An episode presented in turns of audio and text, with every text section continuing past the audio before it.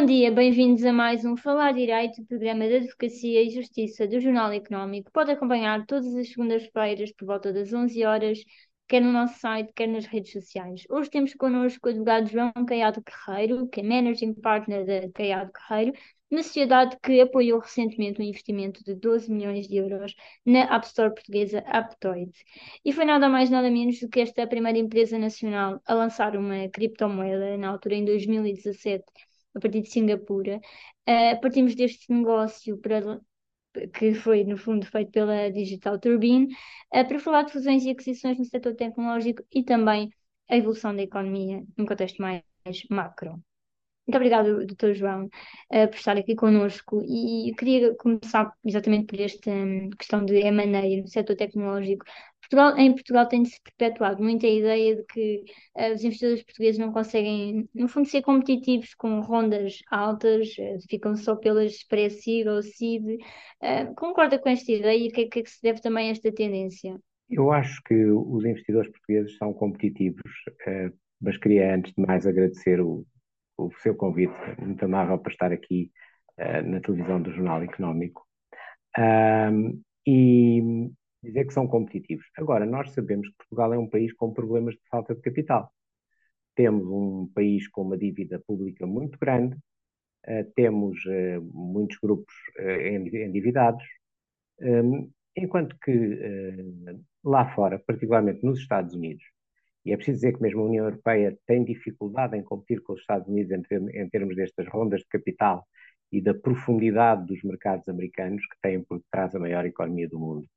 E, portanto, é mais fácil levantar dinheiro nos Estados Unidos do que é levantar em Portugal e até na Europa. E isso leva a que estas empresas americanas, ou que os fundos americanos, tenham uma capacidade de investimento, se calhar maior mesmo dentro da Europa que os próprios fundos europeus. Portanto, Portugal nisso não é uma exceção.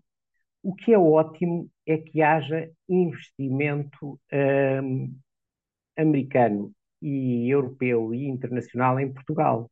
Porque esse investimento, uh, como este da Digital Turbine e muitos outros, é investimento que traz, além de capital, traz desenvolvimento também, traz tecnologia, traz ideias, e portanto é um investimento que é muito positivo para as empresas portuguesas. As próprias empresas estarão possivelmente bastante mais interessadas em receber investimento do investidor americano do que muitas vezes nestes rounds de, nestas rondas de financiamento mais avançadas, que, que não são normalmente a primeira. A primeira costuma ser os uh, famosos família e amigos, não é? Uh, uhum. Family and friends. Um, na segunda, um, já vai buscar alguns investidores que são muitas vezes uh, Primeiro ah. capitais próprios, depois até alguns business angels. Alguns business angels, exatamente.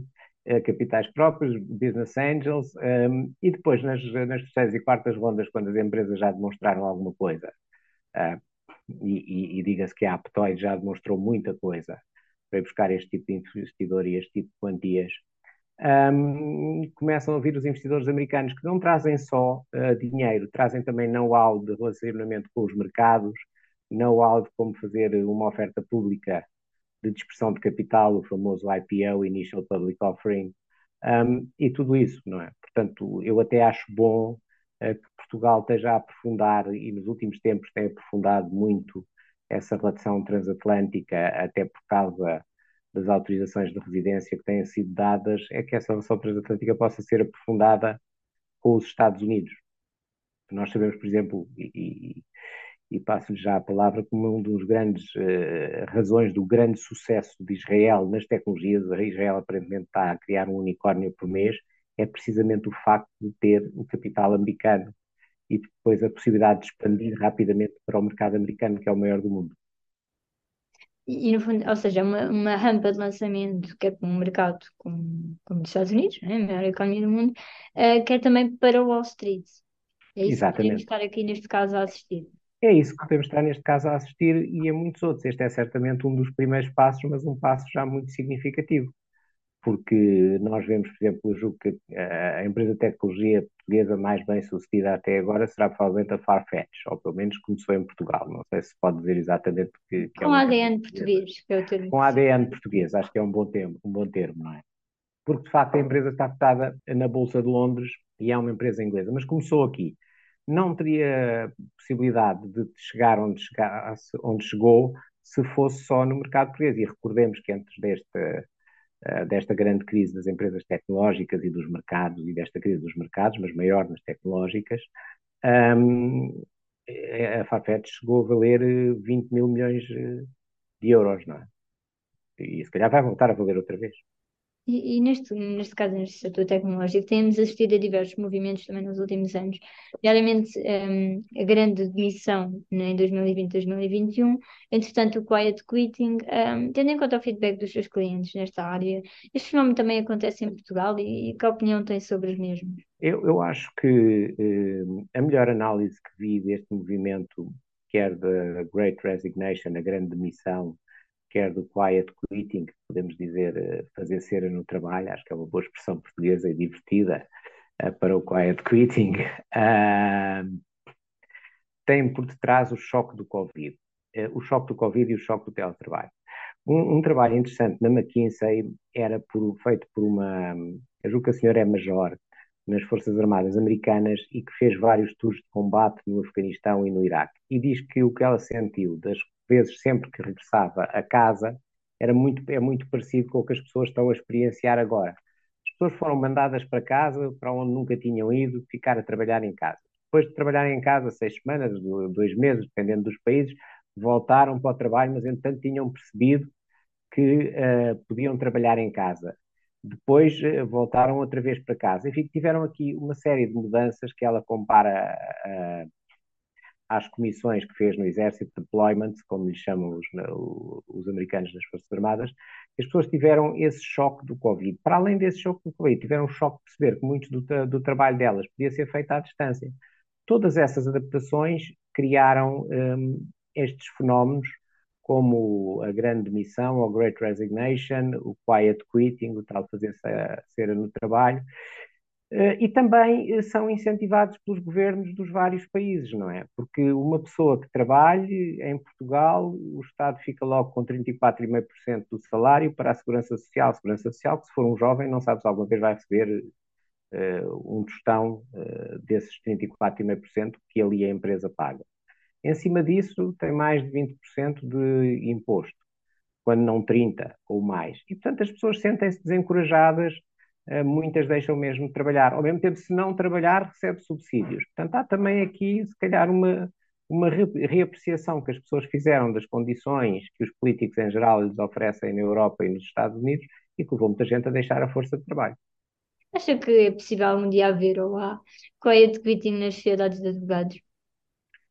Eu acho que é perfeitamente possível. As sociedades de advogados são consideradas organizações onde se trabalha muitas horas que há uma relação direta entre o que as pessoas ganham e as horas que trabalham, não é?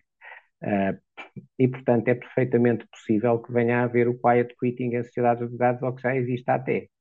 Nós o que temos tentado fazer na CAIA de Guerreiro é ter um regime que permita às pessoas fazerem aquilo que, que encontrarem um equilíbrio como eles eh, consideram que o equilíbrio deve ser feito.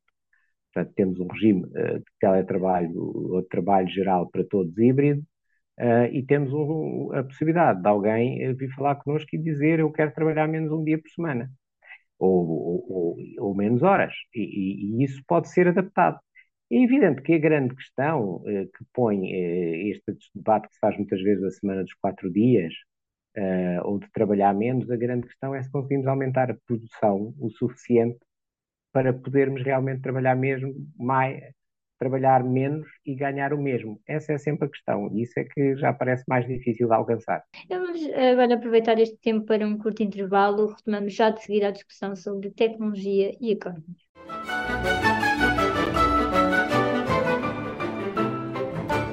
Estamos à emissão com o advogado João Caiado Guerreiro.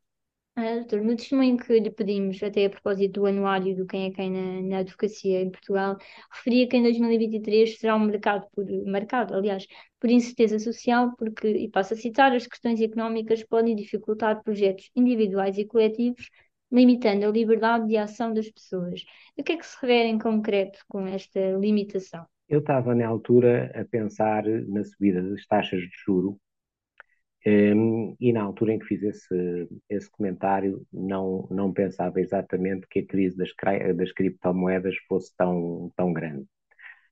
desde a falência da, da FTX, que há que acrescentar que muitas uh, pessoas foram, havia muita gente, sobretudo gente jovem, mais uh, early adapters, adaptadores, pessoas que adaptam as tecnologias mais cedo, um, que tinha investido nos mercados de no mercado de, de criptomoedas e que perdeu dinheiro. Portanto, essas perdas de dinheiro aí, junto com as perdas de dinheiro nos mercados regulados de ações, têm todos uh, tido perdas significativas. Perdas muito maiores nas áreas da tecnologia. Eh, ligadas às subidas das taxas de juros que vemos e que sabemos que vão continuar a subir mais depressa ou mais devagar para controlar a inflação, é provável que, em termos de liberdade económica, as pessoas sintam uma menor liberdade económica, porque a economia vai, eh, com toda a probabilidade, correr pior. E, portanto, alguns sonhos, alguns desejos vão possivelmente ter que ser adiados. E no caso dos criptoativos, este também é um tema, um, aliás, do último artigo da opinião mensal da, da vossa sociedade, onde é mencionado que, que o orçamento, no fundo, este último, para 2023, penaliza estes criptoativos. Uh, porquê? Eu julgo que a questão é a tributação dos, dos criptoativos uh, e a tributação dos, da, da especulação nos criptoativos. Um, eu, mais do que penalizar, o que faz é igualar a tributação dos criptoativos à tributação uh, de outros produtos financeiros. Uh, eu não sou contra a tributação dos criptoativos, mas uh, gostaria que lhes tivessem sido dados um, um, período de férias, se quiser, um período sem tributação um bocadinho mais longo.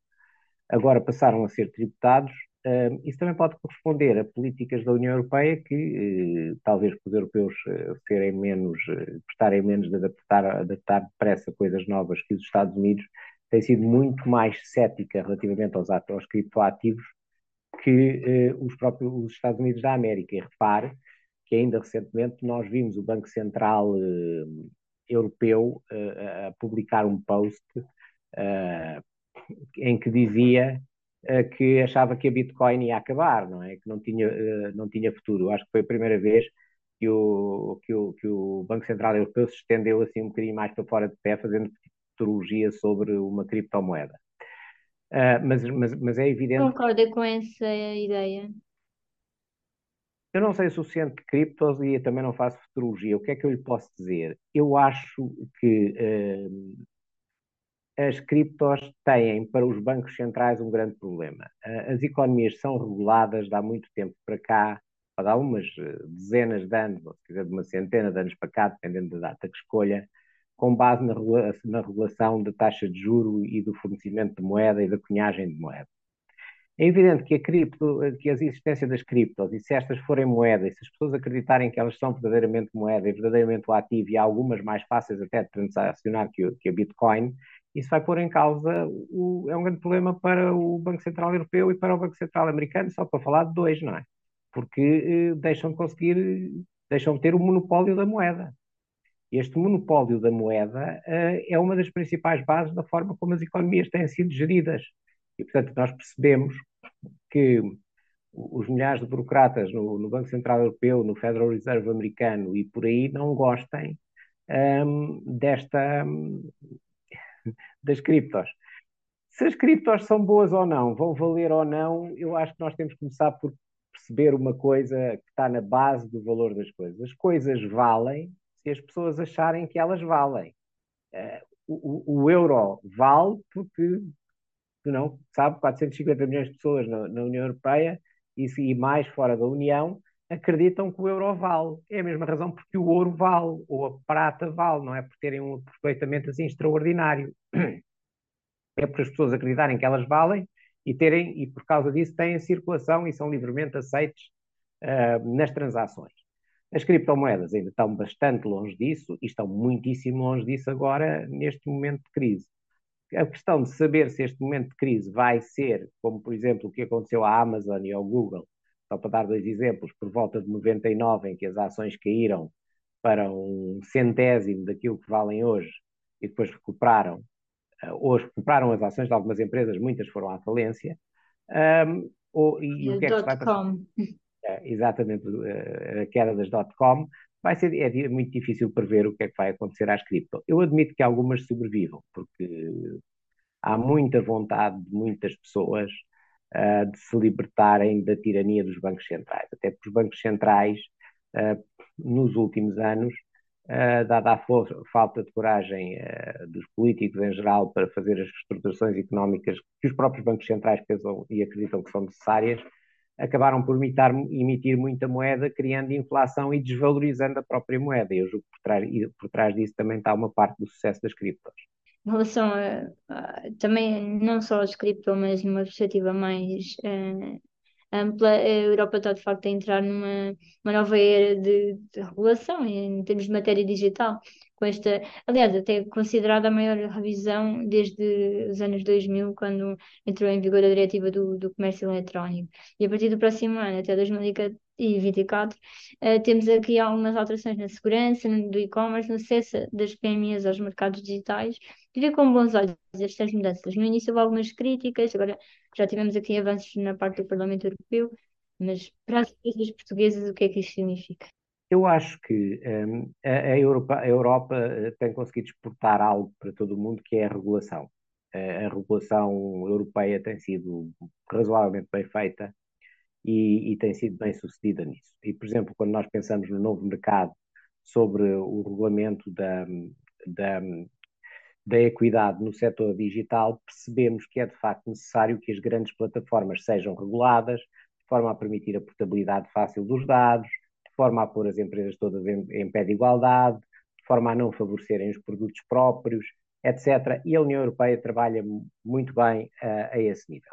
E também na área uh, daquilo que se se chama as reformas MICA, portanto, Markets eh, in Crypto Actives, mercados de criptoativos, também acho que foi um passo importante, uh, passo importante, embora agora uh, se calhar vai ser preciso adaptar a, a, circunstâncias novas, e já houve no Parlamento Europeu uh, nos últimos dias pessoas a dizer, parlamentares a dizerem que a regulação não é o suficiente, ou, ou, e outros dizem que é demais, há opiniões para tudo.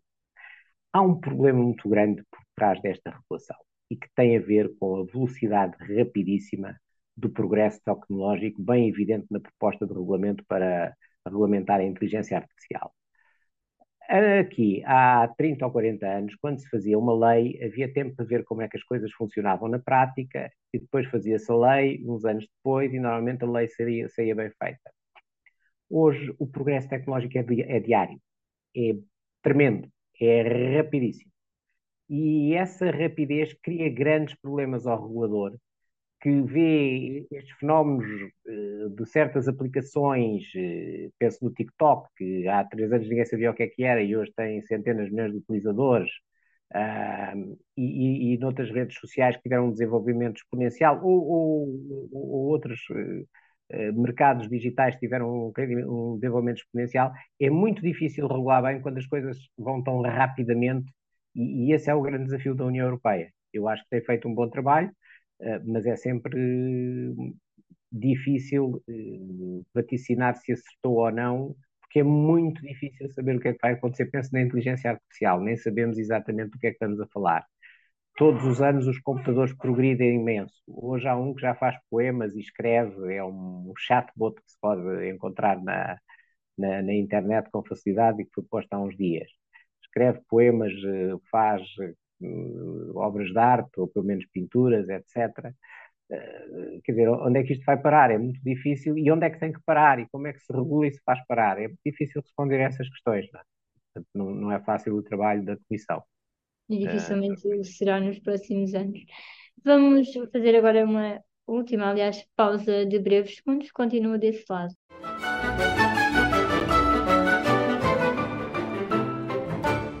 Chegamos à terceira e última parte deste nosso programa, onde estamos com João Caiado Guerreiro, que além de Managing Partner e sócio da Caiado Guerreiro, faz também parte da coordenação das áreas de mercado de capitais e financeiro, M&A, contencioso e arbitragem. Uh, antes de irmos para uma perspectiva mais uh, institucional da Caiado Guerreiro, queria retomar um pouco o que estávamos a falar para perguntar se, se é a favor de de algum veto ao acesso a meios de prova digital. Que neste verão tivemos, a, exemplo, a, a Presidente da Autoridade da Concorrência no Parlamento a dizer que seria um golpe fatal votar esse acesso para as políticas concorrenciais neste caso. Um, como é que vê esta questão? Eu sou um grande defensor da privacidade Uh, nasci nos anos 60, tornei-me adulto nos anos 80, onde as pessoas tinham vidas mais privadas, muito mais privadas, e a, e a regulação também se fazia. Acho que os reguladores estão a ficar preguiçosos, uh, viciados em base de dados que violam gravemente os direitos à privacidade das pessoas. Por exemplo, o beneficiário efetivo uh, é uma vontade enorme dos Estados de saberem quem são os beneficiários das empresas. Não se percebe bem, uh, ou até de inventarem trabalho, não se percebe bem a vantagem para essas grandes burocracias uh, na violação constante da privacidade das pessoas, violação constante da privacidade das pessoas que também é feita pelas grandes empresas, não é? Hoje em dia, estas empresas enormes, não querendo ser injusto, Google, Microsoft e Apple, só para falar nestas três, Amazon e outras, sabem onde nós estamos, o que fazemos, o que compramos, etc. E isso causa problemas grandes a nível de, de, de privacidade das pessoas e causa problemas grandes às pessoas um, e, portanto, eu sou a favor de uma maior privacidade, alguma até assegurada agora nesta, nesta diretiva sobre, sobre os mercados digitais, onde, onde se permite, por exemplo, como já falámos, a portabilidade dos dados. Portanto, sou a favor de uma maior privacidade e sou a favor do respeito pelos direitos das pessoas, eh, sejam elas pessoas individuais, sejam até empresas, em defenderem-se dos reguladores, eh, das polícias, nos tribunais eh, com armas iguais. No caso um, agora do vosso escritório, um, temos vindo a ver algumas contratações a miúde. Neste momento estão com quantos advogados e qual é a, área de prática que, que, está a crescer mais no vosso... Uh, nós temos mais de 100 advogados nos nossos escritórios uh, de Lisboa e no Porto. Também temos um escritório mais pequeno no Algarve.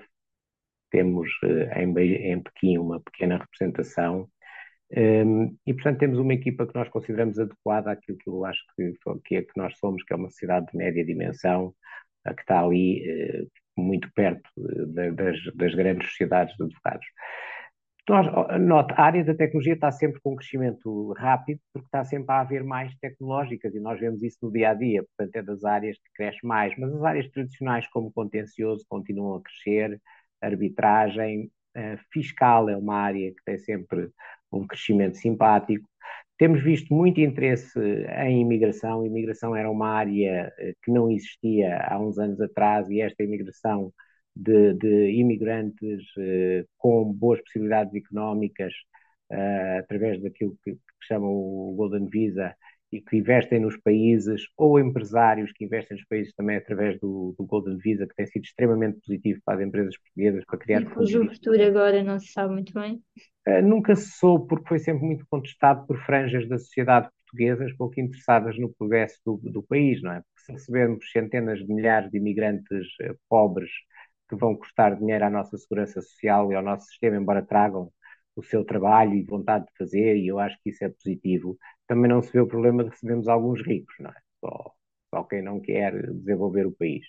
Uh, relativamente à nossa sociedade, a imigração é uma área em que uh, somos líderes, temos cerca de 25 pessoas, não, não são todos advogados a trabalhar na área de imigração, até porque com uh, a guerra da Ucrânia aumentou, não é? Há, há, há muitas empresas a quererem trazer técnicos dessas regiões, não necessariamente uh, só da Ucrânia ou da Rússia para Portugal, mas também de outras zonas que, de uma maneira ou de outra, são afetadas e as empresas acham, olham para Portugal como uma zona segura, muito longe dos conflitos na Europa, onde podem um, estabelecer bases de engenharia e de prestação de múltiplos serviços. Isso tem acontecido muito. Portanto, é uma área de investimento estrangeiro ligado eh, que está sempre ligada à imigração, que também é importante. Segundo as estimativas da Iberian Layer, o seu escritório faturou à volta de 17 milhões em 2021. Uh, eh, isto é um número que faz alguma, algum sentido? Eu acho que esse número foi muito otimista. acho que foi um número muito otimista. Acho que foi um número muito otimista. e como é que se vai fixar este ano o volume de negócios? Uh, não é uma coisa que nós revelemos. Sistematicamente não revelamos o volume de negócios da sociedade, não o fazemos. A Rolls Royce também não costuma revelar a potência dos motores deles e, portanto, nós por enquanto vamos. Uh, não, nós não nos queremos posicionar como uma sociedade muito grande ou uma sociedade isto ou aquilo. Queremos posicionar e somos uma sociedade que resolve os problemas dos clientes de forma rigorosa e criativa, com, com equipas que se preocupam em, com os clientes, em resolver os problemas deles, em criar oportunidades para eles Isso é o que nós realmente fazemos. Aí a, a, dimensão tem alguma importância, se calhar precisa ter um mínimo de 30 advogados ou 35 advogados, mas depois a partir daí o que interessa é essas equipas funcionam, se conseguem trabalhar com os clientes, têm uh, as valências que, que, os clientes procuram e a capacidade para as desenvolver. Porque, e, a nossa conversa começou por aí, pela Aptoid e pela Digital Turbine e por Portugal, quer dizer, uh, as maiores sociedades de advogados portuguesas e espanholas não passariam de pequenas sociedades regionais nos Estados Unidos. Quer dizer, eu conheço em Houston ou em Atlanta, para dar dois exemplos, sociedades perfeitamente locais, que têm mais de mil advogados e faturações de mais de mil milhões de, de dólares. Com, com, essa dimensão, e nem vamos falar nas maiores que têm faturações, a Kirkland Mandelis anunciou 6 mil milhões de dólares de faturação o ano passado, um número acima dos 6 mil milhões de dólares.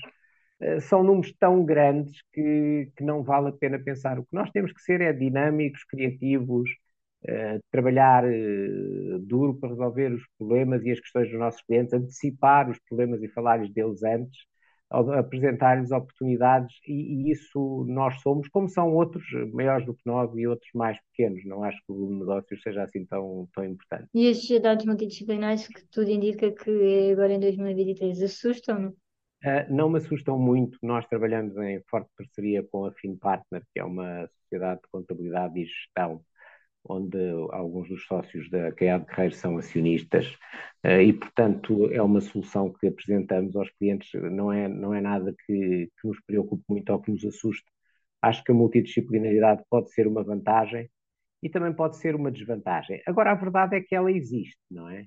Uh, talvez não devesse existir, se calhar na pureza dos princípios não deve existir, não devia existir, as sociedades de auditoria se calhar só deviam fazer auditoria, não oferecer outros serviços, mas oferecem, como nós sabemos, eh, e portanto, se a multidisciplinaridade já existe de facto eh, no mercado português há muitos anos, não vejo grande problema em que ela exista de direito. E no caso de, das fusões, que também temos assistido e continuado a assistir, mais recentemente até com a Serra Lopes, admite seja algo que, que a CAIA de Raio faça, seja integrar ou fazer parte de um projeto maior? Nós, enquanto conseguimos ter um crescimento interessante, atrair bons alunos das nossas faculdades de Direito e, e, e continuar a desenvolver o escritório, uh, não vemos necessidade de fusões. O que não quer dizer que em qualquer altura somos flexíveis, não olhemos para o assunto mais a sério, mas neste momento não é nada que esteja na mesa. Não, não estamos a pensar nisso. Estamos concentrados uh, nos nossos clientes, que é aquilo que temos que fazer. Como estamos a chegar ao fim do nosso tempo, queria só perguntar como é que ficou a questão da, da ação civil que entraram contra a, a Farol na altura pelos honorários não pagos, portanto foi uma questão de 2021. Há, mas... há de ser, ah, eu não quero comentar, mas há de ser objetivo de, objeto de, de julgamento. Foi um assunto que decidimos não, não comentar. Uh, felizmente, 99,9% dos nossos clientes pagam os honorários. Uh, há um foi nosso cliente e que não paga, mas não, nem tem sequer a ver com a QA de Guerreiro. Houve uma mudança de controle acionista na, na, na Farol e foi isso que, que criou a questão uh, os acionistas que na altura insistiram na nossa contratação teriam acertado os honorários sem problema. Será um julgamento para breve. É, está marcado para fevereiro. Obrigada. E o Fala Direito despede-se assim de mais uma edição. Regressa na próxima semana com outros temas novos, convidados. Até lá, continua a acompanhar todos os nossos trabalhos em jornaleconómico.pt nas nossas redes sociais.